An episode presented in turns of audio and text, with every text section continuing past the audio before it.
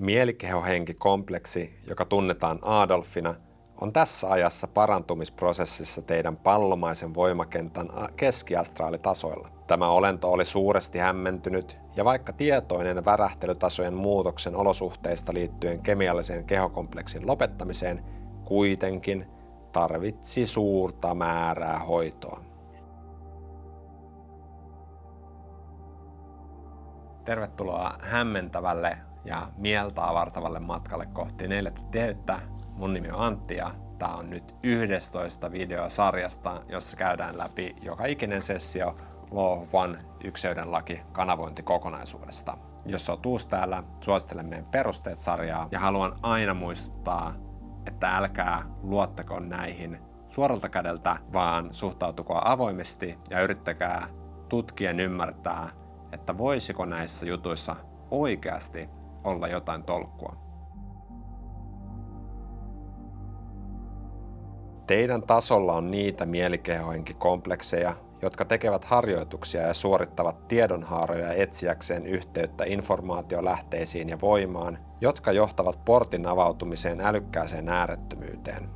On toisia, joiden värähtelykompleksi on sellainen, että tämä portti aukeaa ja kontakti muodostuu täyteen itsensä palvelemiseen primäärisellä vääristymällä manipuloida muita hyvin pienellä tai olemattomalla vaivalla ilman harjoittelua tai kontrollia. Tällä kertaa saadaan vähän lisätietoa tästä negatiivisesta itsekkyyden polusta. Ja heti alkuun muistutuksena, että tässä maailmassa ei ole mitään hyvää eikä pahaa, ei mitään väärää eikä oikeaa, vaan on ainoastaan erilaisia tapoja kokea erilaisia tapoja oppia, erilaisia tapoja nähdä maailmaa ja ne kaikki ovat täysin sallittuja. Ja jos joskus on vaikeuksia suhtautua rakkaudella esimerkiksi tällaisiin meidän yhteiskunnan, meidän maailman korruptoituneisiin ja pahoihin ja ilkeisiin yksilöihin, niin mä suosittelen ajattelemaan heitä esimerkiksi vain sun lapsina, joilla vähän lähti teiniässä mopo käsistä ja ajautuivat vain väärin porukoihin, väärin jengeihin. Ja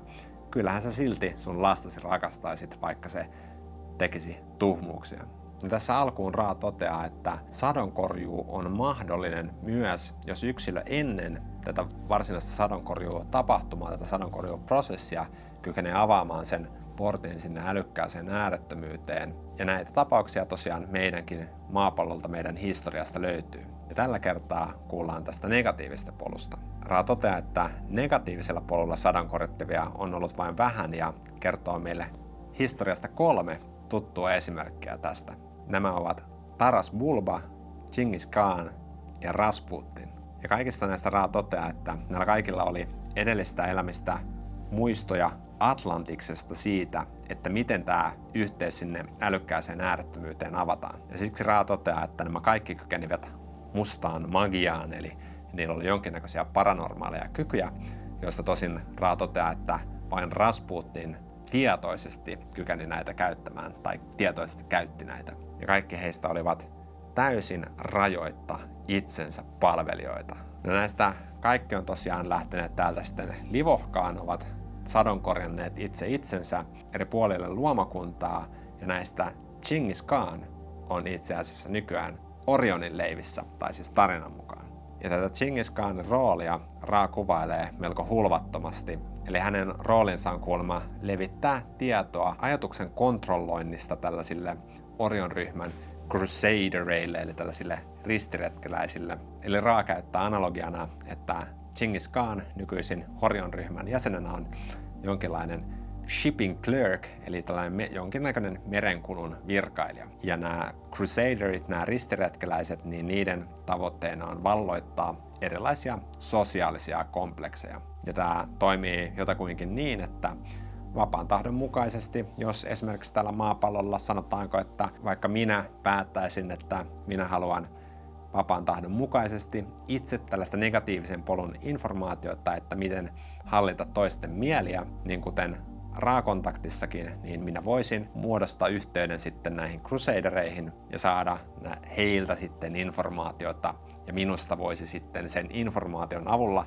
tulla jonkinnäköinen eliitti sitten manipuloimaan jotain sosiaalista ryhmää. Ja Raan mukaan tämä siirrettävä informaatio on sellaista hyvin teknistä, eli käytännössä, että miten manipuloida ja kontrolloida muita.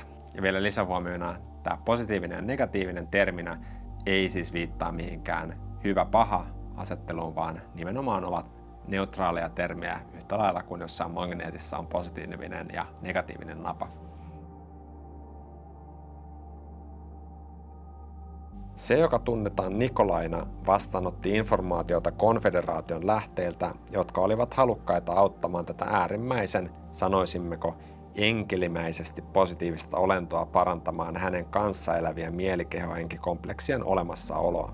No kuten käy tästä raakontaktista ja äskeisestä Orion ryhmän kontaktikertomuksestakin ilmi, niin Raa toteaa, että konfederaatio vastaavasti sitten varsinkin telepaattisesti on yrittänyt ja on onnistuneestikin siirtänyt sitten informaatiota myös positiivisen polun yksilöille täällä maapallolla. Ja yksi viimeisen 200 vuoden aikana ainakin tämmöinen ryhmä, joita sekä Orion että konfederaatio ovat targetoineet, on olleet tiedemiehet. Ja yhtenä esimerkkinä Donelkins ja Ra keskustelevat ydinvoimaa ja ydinaseita kehittäneistä tiedemiehistä, joista suurin osa oli hyvin positiivisia olentoja, mutta joukossa oli sitten näitä negatiivisia olentoja, joille sitten Orion sai siirrettyä informaatiota ja jotka oletettavasti sitten onnistuivat melko paljon vaikuttamaan tähänkin kehitykseen. No yksi tämmöinen tiedemies, jolle konfederaatio tosiaan pyrki siirtämään informaatiota, oli Nikolai Tesla. Ja Teslan missio oli hyvin yksinkertainen.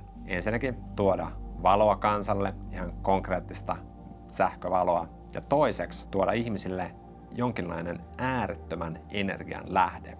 Ja tämän energialähteen tavoitteena silleen konfederaation näkökulmasta olisi ollut vapauttaa ihmisiltä aikaa syvemmälle filosofiselle, hengelliselle kontemplaatiolle ja siten yksilönlain tutkimiselle. No Teslasta Raa kertoo, että hän oli tosiaan tämmöinen vaeltaja sielu ja Teslalla oli sitten suuria vaikeuksia sopeutua näihin meidän kolmannen tiheyden värähtelytasoihin, mitkä sitten johtivat jonkinnäköisiin persoonan vääristymiin, mikä sitten ehkä vähän vaikeutti sitten toimimista erilaisissa sosiaalisissa tilanteissa, mikä sitten osittain oli syy, että miksi Ra kertoo Teslan tämän varsinaisen mission sitten hieman vesittyneen. Tänään me oikeastaan pyörittiin yhden teeman ympärillä. Me kuultiin, että sekä negatiivisen polun Orion ryhmä että positiivisen polun konfederaatioryhmä siirtävät informaatiota pääasiassa telepaattisesti sellaista informaatiota haluaville yksilöille täällä maapallolla, joita voisi olla kuka tahansa yksilö, joka haluaa alistaa muita ja tulla jonkun sosiaalisen ryhmän eliitiksi, ja sitten vastaavasti ihmisiä, jotka haluavat auttaa muita sisältäen esimerkiksi tiedemiehet. Tässä kaikki tällä kertaa. Kiitos kun katsoit. Toivottavasti sait tästä jotain irti. Ensi kertaa.